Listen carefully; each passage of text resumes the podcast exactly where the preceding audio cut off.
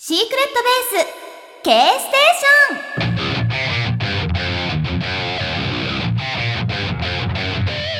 ーション、皆さんシークレットベース K ステーションへようこそ。 K ステーションの隊長の近藤かな子であります、えー、この番組ではリスナーの皆さんには K ステーションの隊員候補生となっていただきまして、一緒に学んだりしつつ、ゆくゆくは候補生から隊員に昇格していただきたいと思っております。えー、昇格方法は番組宛てにメールを送っていただくだけです。毎回いただいたメールの中から昇格者を決めていきます。見事隊員となった方には隊員賞をお送りしてますので、えー、また番組が再開したらぜひメール送ってくださいね。よろしくお願いします。ということで、えー、今回で一区切りですね。にせんにじゅうねんの配信終了。そして、えー、ちょっと産休を取らせていただきますので、えー、シークレットベース K ステーション、こちらも今回の配信で一旦お休みということになります。いや、なんかちょっと寂しくなりますね。そして配信日がクリスマス当日ということですが、皆さんどうお過ごしでしょうか。私はね、もうじゅうにがつの頭ぐらいからクリスマスツリーとか雪だるまとかいろいろ飾ってます。まあ、基本的にあのディズニーで買ったグッズを並べてたりしているんですけれども、いやー、今年のクリスマスはね、まあもう世界中そうですけれども、コロナの影響で今まで過ごしたことのないような冬、まあそして年越しになるんですけれども、うん、とりあえずね、なかなか本当自分ができることとか、あのー、そうね、もうなんかこう気をつけるってことしかできないですからね。まあなんかそれぞれ本当に個人個人のこうあの気をつけるこのレベルというか、意識のこう気をつけるところは違うと思うので、やきもきしちゃったりとかもすると思うんです。私も妹に対してちょっとやきもきはしてるんですけれども、えー、なんですけれども、本当にね、まあ穏やかな年越し、クリスマスが迎えられていればいいなって思っております。まあ、今日ね、あの配信一旦お休みの回ということになりますので、まあちょっといろいろねお話ししながら、えー、そしてスペシャルコーナーもご用意してますので、そちらも楽しんでいただければいいなと思います。よろしくお願いします。それではいつもの例のあのコーナー行ってみましょう。みんなにアンケート。はい、えー、今回のトークテーマはにせんにじゅうねん、あなたにとってどんないちねんでしたかでございます。皆さんメールいただきましたのでご紹介したいと思います。まずは隊員ナンバーひゃくさんばん、シークレットネームオミクロンさんからです。いつもメールありがとうございます。え隊長こんにちは。こんにちは。私にとってこのいちねんは隊長との距離が縮まったいちねんでした。え思い起こせば昨年の暮れ、今までただ聞くだけだったこのラジオに初めてメールを送って採用されたことがきっかけでした。その後もちょくちょくメールを送り、ついでにツイッターも始め、隊長のツイートにリツイートやいいねをしたりと、前よりも隊長を身近に感じられるようになりました。願わくばいつか直にお会いしたいです。ハードルは高いですが、とのことです。ありがとうございます。はい、もうほんとメールいただきありがとうございます。なんかほんあのそうだよね、ツイッターでなんかリツイートだったりコメントしたりとか、まあ私も返しててはいないんですけれども、たまにこうコメント返ししたりとか、あのある意味その人のその人がフォローしてる人があの何やってるかとかが分かるので、すごい近くに感じるんですよね。その人のことがちょこちょこ分かるから、何食べたとか、あどこに行ったんだとか、あこういうことが好きなんだとか分かるから、なんかそうですね、会話しているような感じになりますよね。ツイッターって面白いですよね。だからあの本当に何だろう、いいねとかしてくださった人、誰がしてくれたんだろうとかも私見るんですよ、たまに。で、あまたいいねしてくれたとか、あまたコメントくれたとか、えー、感じていると、なんかその人も友達、本当フォロワーさんも友達みたいな感覚になってくるんですよね。なのであのツイッターとかまだやり続けますので、あのどんどんあの私のツイッターにいいねやコメントぜひ返していただけると嬉しいです。オミクロンさん、これからもよろしくお願いします。続きまして、えー、隊員ナンバーひゃくばん、シークレットネームミラノさんからです。ありがとうございます。こんちゃん、はいさーい、はいさーい、いつもありがとうございます。えー、今回のアンケートのにせんにじゅうねんはどんないちねんでしたかですが、この K ステーションを楽しみにしていたいちねんでした。昨年からこの K ステーションを聴き始め、今年は初めて年始から聴いたいちねん。コロナでどうなるかわからない状況でしたが、途中からリモート収録になりつつも K ステを続けてくれたこんちゃん、そしてスタッフさんには感謝しかありません。えー、なんだかんだにせんにじゅうねんを楽しく過ごせたのはこの K ステのおかげだと思っています。えー、今回で一旦お休みになるので、もっと早い時期からこんちゃんって呼んでいればなーって、えー、隊員としてもっと親密になりたかったです。はい、ありがとうございます。いやもうもう本当にミラノさんもいつもメールくださってたりとかしてるので、もうなんかもうすごい身近に感じています。はい、よかったですよね。でもそのラジオを支えにしてくださってる、本当大変大変本当に嬉しいですし、あと野球とかねできたりとか良かったですよね。もうコロナでもそういったなんだろう集まってねできる運動とかもできなくなっちゃうんじゃないかっていうすごい心配とかあったんですけれども、まあなんかねちゃんと感染対策すればとかお外ならとかいろいろねあの対策方法が出てきたので良かったなって思いました。また復活したらメールくださいね。ありがとうございます。えー、あといっつ、えー、続きまして隊員ナンバーひゃくななばん、シークレットネームラブトンさんからです。いつもありがとうございます。近藤隊長、こんにちは。こんにちは。え今日で一旦お休みになりますね。寂しいです。私も寂しいです。さて、私のにせんにじゅうねんを振り返ってですが、今年は昨年父を亡くし喪中だったのでそれとなく過ごしていましたが、え今年は年女、しかも八方塞がりという年回り。えー、昨年からの抑うつ状態から脱出することができず、にねん勤めた再就職先をさんがつにやむなく退職。同月心理検査を受け、しがつに発達障害と判明。再びどん底へ。えー、しかし家族の支えで外出もできるようになり、仲のいい友人や先輩が気分転換にと一緒にご飯に行ったり買い物に行ったり、声優オタクとなり、先輩と人生初のアニメートにも行きました。えー、まだ気分の波があるものの、えー、院内デイケアで脳トレと俳句に参加し、人とのコミュニケーションの取り方を一から学んでいます。来年はもう一歩歩み出そうと、障害者雇用枠での就職も視野に入れながらゆっくりステップアップしていきたいと思います。素敵。もう一歩一歩本当にちゃんとステップアップ考えてらっしゃるし、歩んでいこうと気持ちも強く持たれてて、またなんか好きなものが西洋タクとなりってがあって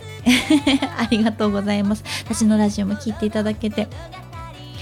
もうなんかちょっと一つ楽しみとかでもあるとやっぱりなんだろう頑張れたりもしますからね。うん、辛い、ちょっと辛い年が続いたかもしれませんが、もうなんかどん底って書いてるけど、どん底だったらそこだったらばもうこれ以上悪いことはないと思って、もう本当上がることしか絶対ないです。うん、私もどん底を経験したことがありますけど、それ以上それ以下はもうないなと思って上をずっと見上げながら今歩んでいる状態です。なのでもっともっとこれからたくさんいいことがあると思います。にせんにじゅういちねん、素敵な一年になるといいですね。はい、ラブトンさんもいつもありがとうございます。はい、ということで皆さんからメールいただきました。そうね、私のにせんにじゅういちねんはもう本当になんかこうコロナで何もできなくなってしまったりとかはしたんですけれども、まああの良縁にも恵まれ、えー、子供にも恵まれ、まあなんかちょっと本当新しい本当に新しいいちねんになったなって思っております。もう初めてのことばっかりだったので、なんか戸惑うことも多かったんですけれども、まあ、今穏やかに過ごさせていただいておりますし、今は本当に赤ちゃんをね、あの元気に産むことだけを考えてなんか生活している状態です。うん、なんかこうやっぱりコロナの状態になってしまったので、イベント自体も中止になってしまったり、まあ、アルバムもそのいっこでねちょっとすごい遅れてしまったがゆえにちょっと発売がまた、えー、延期になってるっていうところもありますので、まだちょっと一回止まってしまったもの、また復活したら、コロナの状態が良くなったらまた、あのー、できるように動きたいと思いますので、まだちょっと時間がかかってしまうかもしれないんですけれども、あのー、そちらの方も楽しみにしていただけたらいいなと思っております。そうだな、今年のいちねんを一文字で表すならば、急に私的には食ですかね。食べる、食、食事の食、うん、なんかこう食べることによって救われてたなっていうのと、作ることによって救われてたなっていうのと、作ることによってツイッターにこう食べ物を、私が作ったものとかを掲載させていただいて、皆さんからのいいねだったりコメントいただいたりすることによって支えられていたことを感じると、食に尽きるかなって思います。今までやっぱりちょっと仕事等が忙しくって、好きな料理とかもなんかこう適当なものしか作れなかったりしてたんですけれども、今は本当に時間があるので、今まで作ったことがなかったものとかにもちょっと挑戦したりとかして、うん、あのすごい食べることがもともと好きだし、作るのも好きだし、だから栄養士っていう免許も持ってたりするし、なのであのまあある意味好きなことが好きなことをしながら、あのあのツイッターを通して皆さんに支えてもらっていたりとかしたかな。うーん、なんかまだこう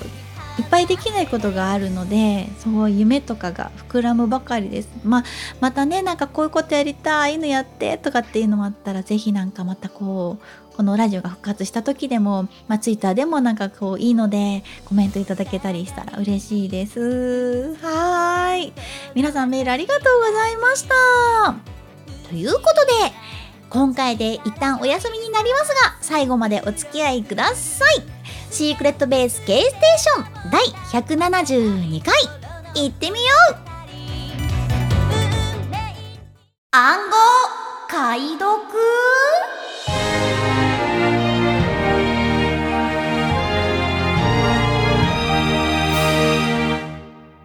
このコーナーでは謎の単語を解読していきます。もしかするとすごく勉強になるかもしれませんよ。はい、ということで、えー、現在獲得ポイントがはちポイント。はい、まあ、今日ね終わりだからはちポイントから次の今日ポイント獲得してもきゅうポイントだからじゅっポイントならないですよね。おお、本当ですか。え、正解したらにポイント獲得でいいんですか。あ、それはとてもありがたい。あ、クリスマスでクリスマスプレゼントということで、正解したらにポイント。そうするとポイントにばいポイントにばいででおじゅっポイント貯まる。あ、ちょっと頑張らなければこれはね、なんかキリが悪いところで終わってでもねはい、ということで、えー、タッキーさんにも本日えー、今回も収録お付き合いいただいております。では本日の、えー、問題、えー、発表です。ちゃちゃちゃん。な、なったら。なたら？なたら。あ、発音わかんない。あー。なたら。あー。なたら。なんだろう。ひらがなでなたら。あ、カタカナでなったら。英語じゃない。うん。英語だと別の名前がありそうな感じですかね。そんな感じ。日本だとなたらっていう。うーん。なんだろう。なたら。たら、まだらの仲間とか。まだ、タラ、タラ。タラの、タラの仲間、ナタラ。なんか、なんか、な、生っぽいタラ。生っぽいって生じゃんね。よ、より生々しいタラ。いやー、タラって意外とグロテスクですよね。そう、私も一回学校でタラを解剖して寄生虫を取り出すってことをやったので、そう、タラって結構あの深海魚的な感じなので、なんかね、寄生虫、アニサキスとか内臓とかあの肉のとこに結構刺さってて、それを採取してなんかやりましたよ、学校で。そう、それでその後食べました、タラを。はい、美味しくいただきました。イエーイそんな思い出。え、なんだろう、わかんない。ヒントいち開けます。ヒントいち、ちゃちゃちゃん。えー、日本で一番最初に行われたのはせんごひゃくごじゅうにねんです。え、行われた？なんかの催しってことですか？行われた？行われた？なんだ、せんごひゃくごじゅうにねんってすごい前ですよね。微妙な、ある、ちょっと、まあ、ごひゃくねん、よんひゃくねんまえぐらいの。ちょっと生まれてないんでわかんないですね。よんひゃくねんまえって、せんごひゃくねんだいって何があった時？江戸時代？よんひゃくねん、もうもうちょっと前、大正大正じゃないな、もっと前だな。ばあちゃん何歳になっちゃう平安時代とかそういうことか。戦国時代。あー、戦国、あー、戦国時代か。あー、わかんない。あのあたり、戦国時代ぐらいに最初に行われた。なんだろう、戦国時代だったらある意味南蛮渡来の文化も入ってくるよな。あ、わかった。じゃあ ク, クリスマス。あ、正解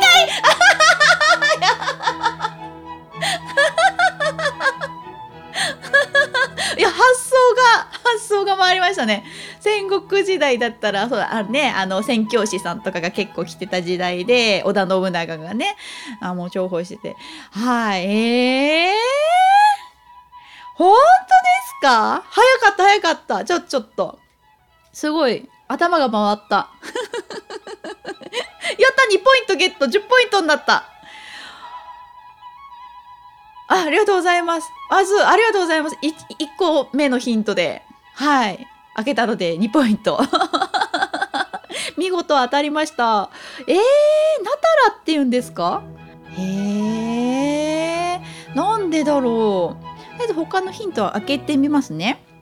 えー、ヒントにが、その後ある理由で禁止されてしまいます。そうですね、あれですね、島原の乱とかがねございますね。近況でしたね。えー、そしてヒントさん、多くの国でこの日は祝日です。日本は祝日ではありません。もう祝日にしたらいいのにね。なんかもう本当にそうそう、じゅうにがつにじゅうさんにちはあのー、ね、天皇誕生日ってことであったけれども、もう変わられたのでなくなってしまって、平日ね、なんか残しといてくれたらありがたいのに。ほんと、年末までノンストップ休みなしみたいになっちゃってるからね。つらい。まあ、そうですね。年末ちょっとなかなか休めないから。あー、でもそれ、祝日だったらちょっと休めるからね。え、そしてヒントよん。この時期になると街中が華やかになります。今も華やかなんですか？ちょっとほんと街に出てないからわかんないけど、クリスマスのやっぱり仕様になってるんですかね。曲かかったりとか、クリスマスツリー出たりとか。そっか、いいなぁ。はい、そしてヒントご、子供にとっては一大イベントです。そうですね、えっ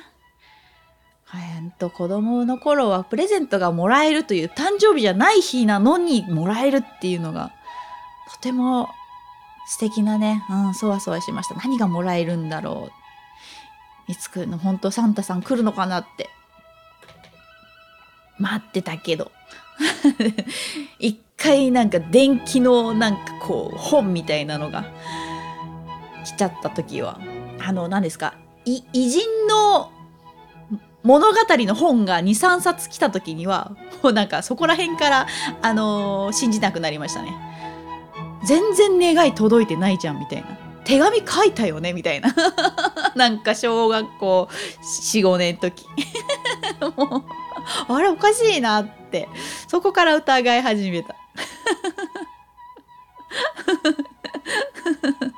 ちょっとね説教臭いサンタさんが来ちゃったんですよね。それってあれって全然違うぞってなんか私違う子のプレゼント来ちゃったみたいな、クリスマスプレゼント届いちゃったんじゃないのってお母さんに一回確認した記憶があります。いや そ, それそれっつって全くもうそう子供の願いはこもってなかったですね。いやそんなこともありましたけど、まあクリスマスはね本当に美味しいねごちそう食べてケーキ食べてちょっと賑やかにやるパーティーっていうのがね本当楽しみでしたね。はい、ということでじゃあナタラとは、正解こちら回答を読んでいきたいと思います。えー、ナタラとは日本で初めて行われたクリスマスのことである。えー、ポルトガルやスペインなど南ヨーロッパとの交易が活発に行われるようになったじゅうろくせいきこう半、イエズス会の宣教師ザビエルとともに日本でキリスト教を布教したコスメ・デ・トレースがせんごひゃくごじゅうにねんに現在の山口県で降誕祭を行ったのが日本における最古のクリスマスだと考えられている。うん、えー、当時クリスマスはポルトガル風にナタラと呼ばれ、あ、ポルトガルだとナタラっていうんだ。うーん、えー、主に布教活動の一つとして宣教師や日本人キリシタンによる、えー、創造主やイエス・キリストの生涯についての説教が行われていた。また少年少女による合唱やキリシタン同士に贈り物を交換する風習もあったという。うん、えしかしその後徳川家康がキリスト教を禁止したのでクリスマスも途絶えてしまう。え天草などには隠れキリシタンもいたがクリスマスが祝われていたかどうかは分かっていない。まだねやっぱり隠れキリシタンの方も結構根が深いですからね、なかなか解明されないというか難しい問題ですよねこれは。えー、ただ、えー、長崎の出島など外国人が出入りしていた場所では、えー、当時の祭りとして行われていたようだ。明治時代になると銀座の明治屋がクリスマスの売り出しを始め庶民の間にも普及するが、本格的に浸透したのは昭和になってからと考えられているとのことです。えー、そうなんだ。まあそうですよね。なんか日本で何かが流行り出すっていうと、なんかどこかの商売屋さんがちょっと何々だからこれ売りますとかって始めるとちょっと広まったりするバレンタイン形式な感じですよねあー、えー、そうなんだ。あ、でも実際はサンタさんがクリスマスプレゼントを子供に持ってくるっていうのはなんだろう、それはいつからなんですかね。もともとはそのそうプレゼント交換したりするっていうのがモットーなんですよね。そうするといつからサンタ伝説が始まったんだろう本当に。サンタクロース、あとなんだっけ、サンタさんってあれ赤い服じゃなくて本当は緑色っていう話もありますよね。なんかコカ・コーラが宣伝してクリスマスのコーラの宣伝した時に コ, コーラが赤いからサンタさんの服を赤にして、それがなんか広まって赤いのがメインになっちゃったみたいな話も、そうなんかそういう話をなんか前見たなと思って。そうやっぱりなんだっけ、ノエル妖精さんってなんか緑色の服を着ているイメージってあるじゃないですか、グリーンランドとかの。なんか多分そっちのやっぱり妖精さんなので、なんかこうみほもともとは緑だったみたいなだからあのコカ・コーラの戦力によりみんなが洗脳されたという話をなんかそう昔テレビでやってたの見ました。うーん、緑みたいでしたよ。うーんね、まあクリスマスのねツリーと一緒だったらちょっとあの霞んじゃうんで赤でいいじゃないですか、目立つし。ああ、じゃあそうですね民家に溶け込む。そうですねそうですね、こっそり煙突から忍び込むには緑の方がちょっと馴染むかな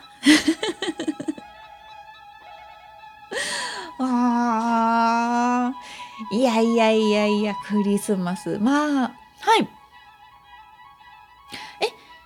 めいじさんじゅうさんねんに初めてサンタクロースが来たってことですか？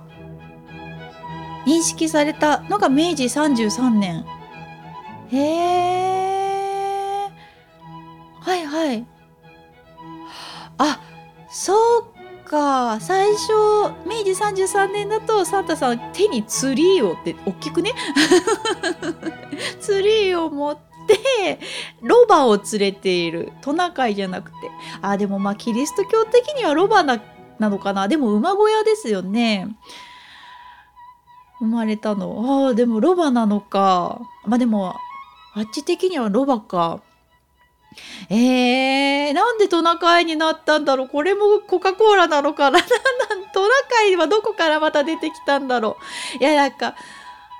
初の飲み映えでね、なんかどんどんちょっとこう歴史が進むことによって何かの手が加わりより良いというかイメージというかなんか変わってくるんですね、いろんなイメージがね。あー、クリスマス、そうか。いやでもなんか本当に日本のいいところですよね。なんかこう今となってはもう異文化でもどんな宗教でもある意味すごく楽しんでしまうという、まあ、ハロウィンなんかちょっと楽しみすぎてね去年とかで大変でしたけど、そうなんかいいですよね、一緒に楽しもうみたいな。お祭りが好きですからね、やっぱ楽しいこととかね。うん、いやいやいや、クリスマスがナタラ、ポルトガルだとまだナタラって言ってるんですかね。もうクリスマスか、昔の人、おじいちゃんおばあちゃんとかまだナタラって言ってる可能性はあったりするんですかね。ポルトガル語なのかな。うーん、あ、国によっては言うかもしれない、ナタラって。え、イタリアだとナターレなんですか。ナターレ、あ、国によって違うんですね。まあまあ確かにクリスマス、そうか、まあ英語ですもんね、クリスマスっていうのもね。あー、そうか、なるほどね。まあなんかその国によってもまたクリスマスの過ごし方が違ったりとかもねするしね。そっか、へえ、勉強になりました。じゃあナタラ、まあ今日ねちょうど放送開始日がちょうどナタラなので皆さん素敵なクリスマスを過ごしていると思いますが、私も今日クリスマスなので正解してにポイントをゲットしじゅっポイント貯まりました、やったなんとかキリがいい、キリが良くなりました。やっとじゅっポイント貯まったということで、ある意味ご褒美はまた産休明けでラジオが復活するということでよろしいですかねよかったよかった、復活するってはいって言ってくれた復活祭をまあちょっとちょっとねいつになるか分かんないけれども、はい、してやりたいと思います。まあ来年中にはね、来年中夏ぐらいまでには戻りたいな、ラジオ。まあちょっと隔週じゃなくても月いちとかでもね、はい、できたらいいなと思っております。はい、じゃあそんなご褒美でクリスマスプレゼントいただきました。はい。えー、ナタラ、皆さんは解読できたでしょうか。以上、暗号解読のコーナーでした。タッキーさんありがとうございました。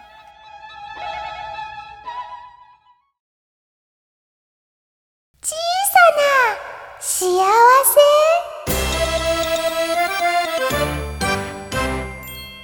このコーナーはリスナーの皆さんの周りで起きたちょっぴり幸せな出来事を紹介するコーナーです。はい、今回もメールいただきました。それでは早速ご紹介したいと思います。えー、隊員ナンバーはちじゅうろくばんシークレットネーム任天堂円楽さんからです。ありがとうございます。えー、近藤隊長お疲れ様です。いつもありがとうございます。お疲れ様です。えー、最近あった良いことなのですが、なんと ピーエスファイブ を購入することができました。羨ましい。おめでとうございます。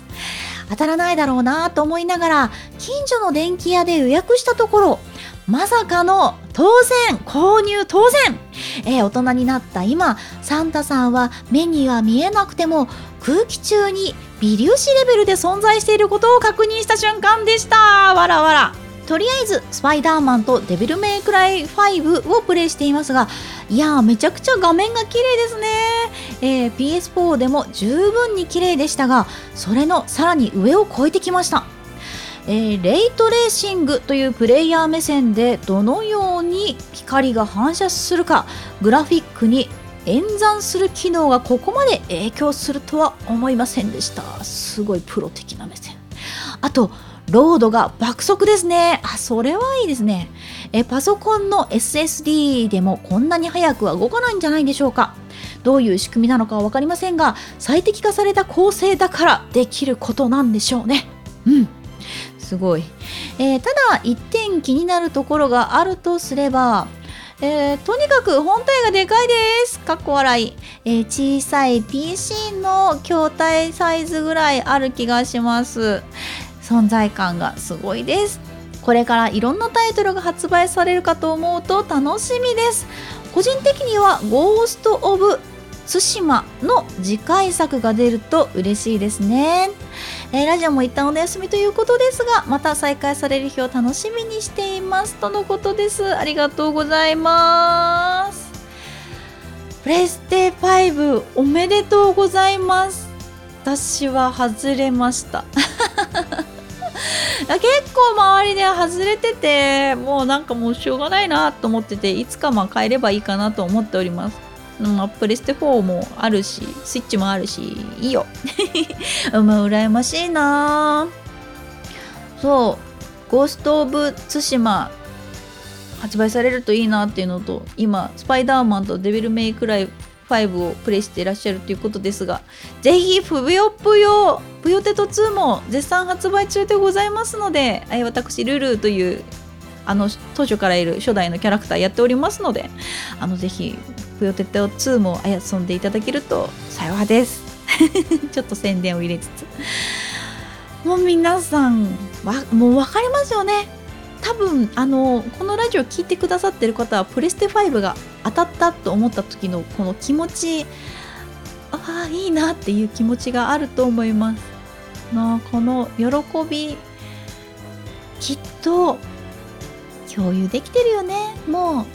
きっともうこのラジオ聞いてくださってる皆さんは小さな幸せのこちらのコーナーであの読ませていただいてる幸せ、このメールを私が読んだだけで聞いただけで、ああ幸せだという幸せを共感していただけてると思います。はい、いやー任天堂円楽さんおめでとうございます。我がことのように嬉しいです。はい、私もいつかね手に入れたら何かゲームしたいと思います。はい、このコーナーでは皆さんの周りで起きた小さな幸せをご紹介するコーナーでございました。また復活したらこちらのコーナーにもメールくださいね。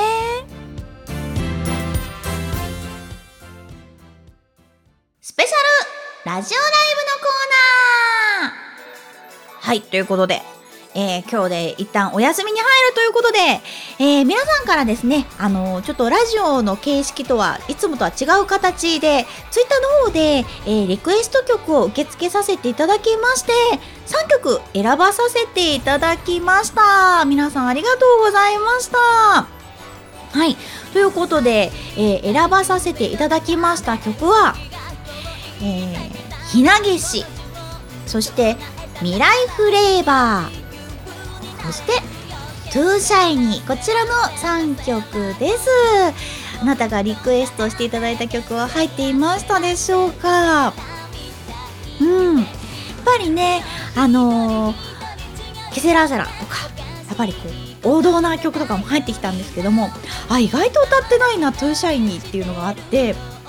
やっぱりその最後に明るく終われる曲の方がいいなと思ったので、あのトゥーシャイニー、未来フレーバー、そしてひなげしはあの結構リクエストが多かったので、ひなげし選ばさせていただきました。ひなげしは私もあのちょっと今までと違った大人っぽい歌詞、そして曲調、歌い方ということで、あのー、挑戦させていただいた曲で大好きな曲となっております。はい、で未来フレーバーは本当にターゲットさんに、えー、移籍させていただいてからの最初のアルバムミラーで歌わさせていただいた曲でございます。すごいね、可愛くてポップで、私も大好きな、あのライブでも最後に歌うぞみたいな、そういった曲でございました。そしてトゥーシャイニーはほんと最近ですね、夜が明ける前の方のアルバムの方に入れていただいた、あのー、私が作詞をさせていただいた曲です。はい、なので、えっともうなんだろうな、全部が全部またその当時アルバムに入っていた感じの歌い方と違っていると思います。月日も経ってますし、またその歌詞に込められるその気持ちっていうのがその当時と今とまた違ったりするので、そこもちょっと聞いてあの楽しんでいただけたらいいなと思いますが、あのほぼ一発撮りでございますのでお聞き苦しい点とか、私の編集が下手なせいで聞きづらいなっていうのはあるかもしれないんですけども、あとやっぱりカラオケみたいになっちゃってるかなっても思うんですけれども、ライブ感を大切にあの歌わせていただきましたので、あの聞いていただけたら幸いです。それではひなげし、未来フレーバー、トゥーシャイニー、さんきょく続けてどうぞ。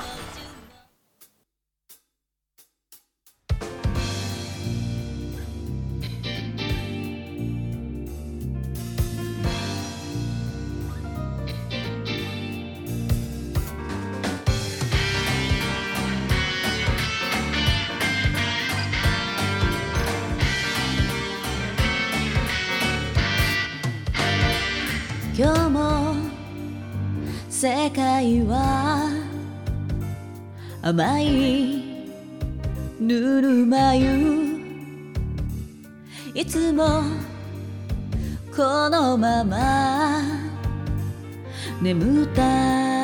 ら明日届かない彼方の空、つかめないちょっと酒飲みない砂を噛む味に慣れて心なくして路上に咲いているオレンジ色の花、生きること許されない、すぐに摘み取られて枯れてきっと忘れる。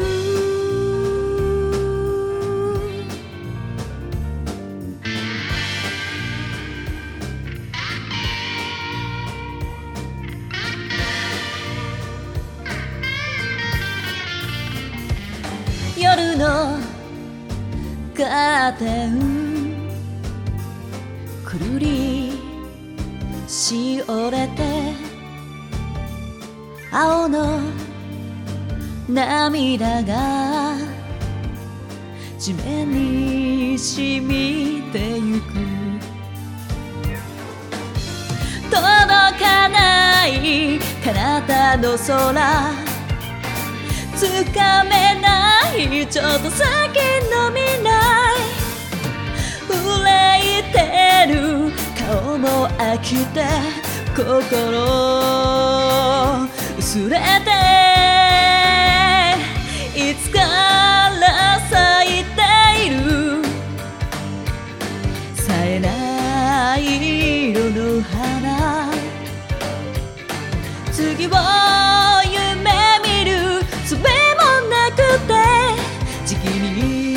摘み取られて枯れてきっと忘れる。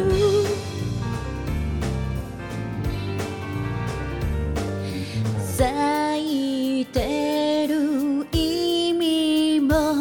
知らないままでいい。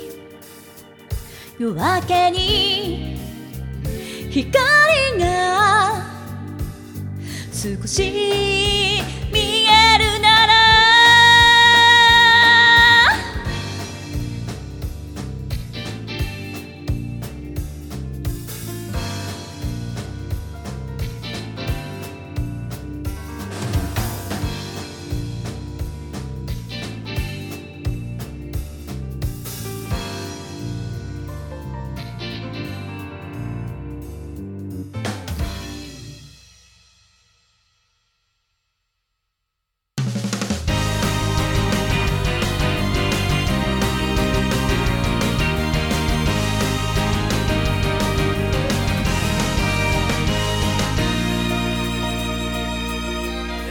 坂道を登ったら吹きつけたそよ風、見渡す街の屋根と空の境線、また息切れしてるの、ドキドキが止まらないの、そうだ前髪切ったんだ、おでこをくすぐった、うまくいかない、つまんないこと全部はちみつふりかけ、スイーツ食べちゃえ、つまずくことも私には必要で、両手広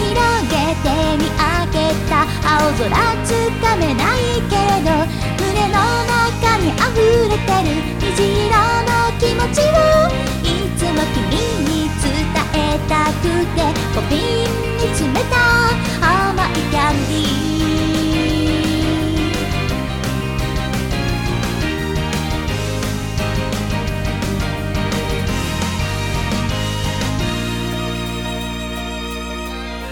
目指すのはどこかしら、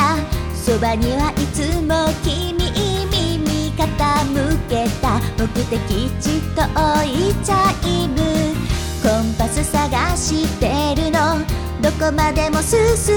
んでくの、勇気したためいたんだ、どうか手をつないで、いずれ見つかる、譲れないこと全部叶える二人で、ドリーム決めちゃえ、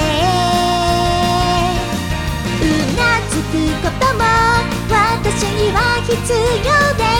不安抱えて見上げた星空つかめないけれど、夢の中に溢れてる七色の想いをいつも君に届けたくて、小瓶に詰めた甘いキャンディー、この道が分かれたとしても集めた小瓶、色とりどりの夢と一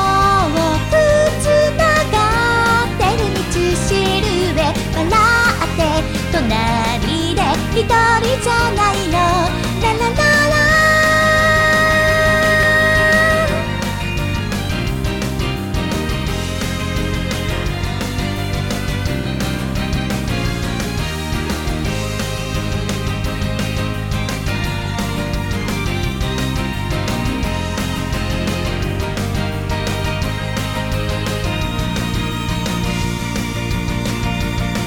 つまずくことも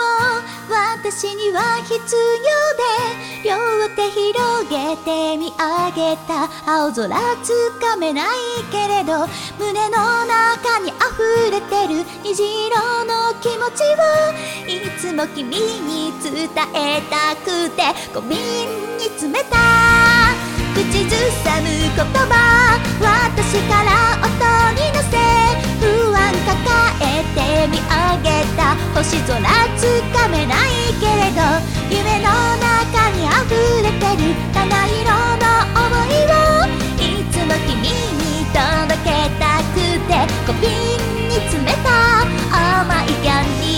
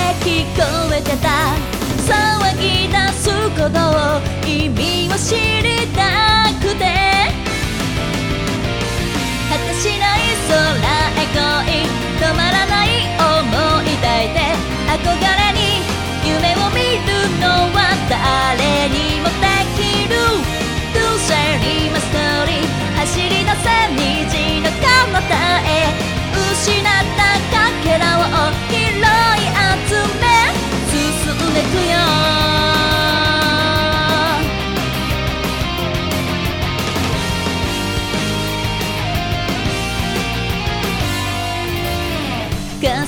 んでゆく記憶の地図は抗えずどこかきらめてたんだ。通り過ぎた儚い時をこのままで無駄にはしたくないから、数えきれない小さな後悔は背中を押してく無限の力さ。七色の空へ恋溢れ出す希望を抱いて悩んでも常に先は笑い合えるさ。 To share my story 何度でもまた歩き出そう。見える景色さえ僕しないで変わってくよ。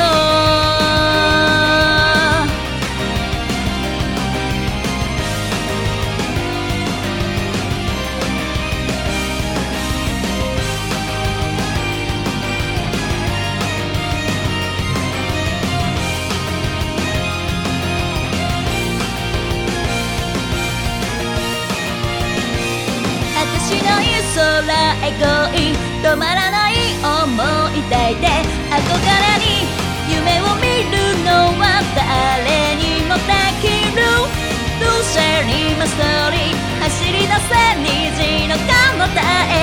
夢の地図はほらいつもここにしまってある。ララララララ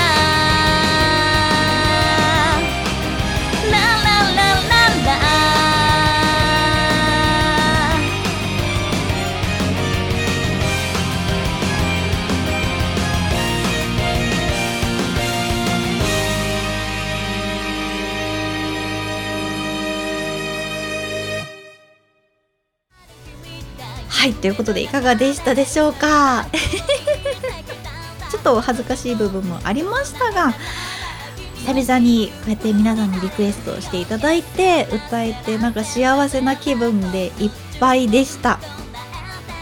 っぱり歌っていいよね。なんかこう力がもらえる、パワーがもらえる、元気になる、う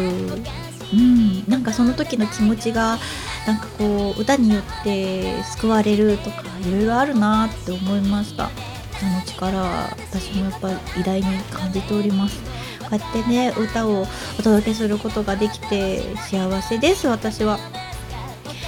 なんとかねこれからも歌い続けていけたらいいなって思ってますので、ぜひまた楽しみにお待ちください。皆さんリクエストありがとうございました。以上スペシャルラジオライブコーナーでした。さ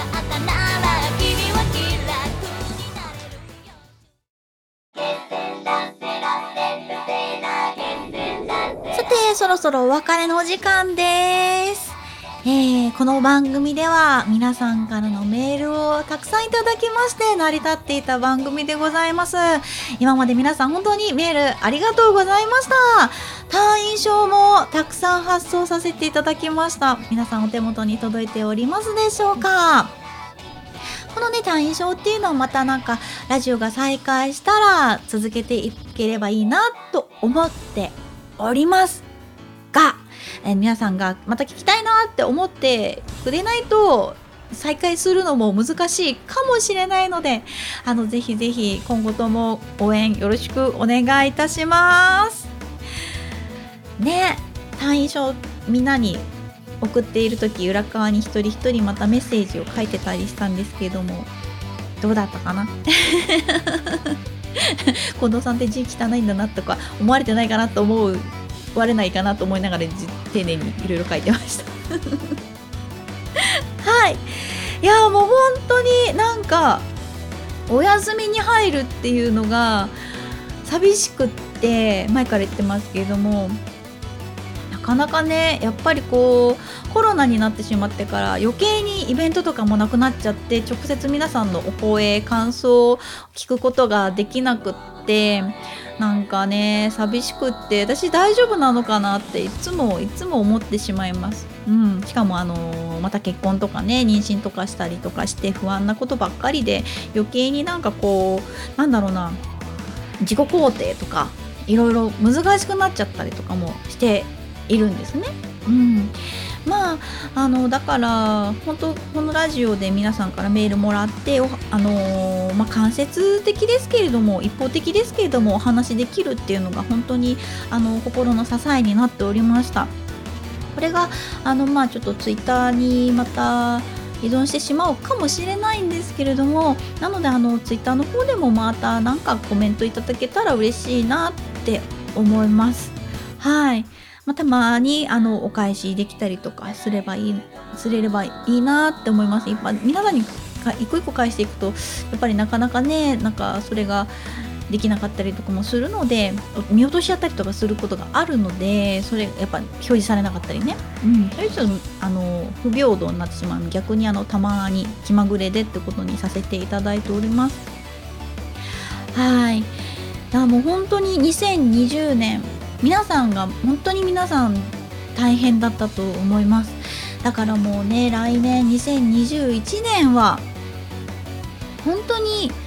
明るい話題がいっぱいのいちねんになればいいなと心から思っております。もう絶対初詣のお祈りは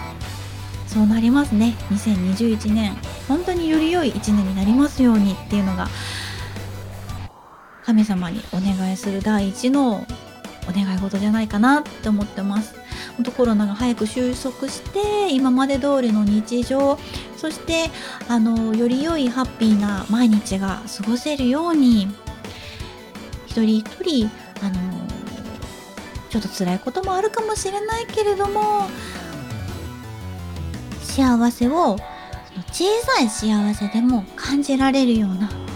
すごいあの穏やかな毎日が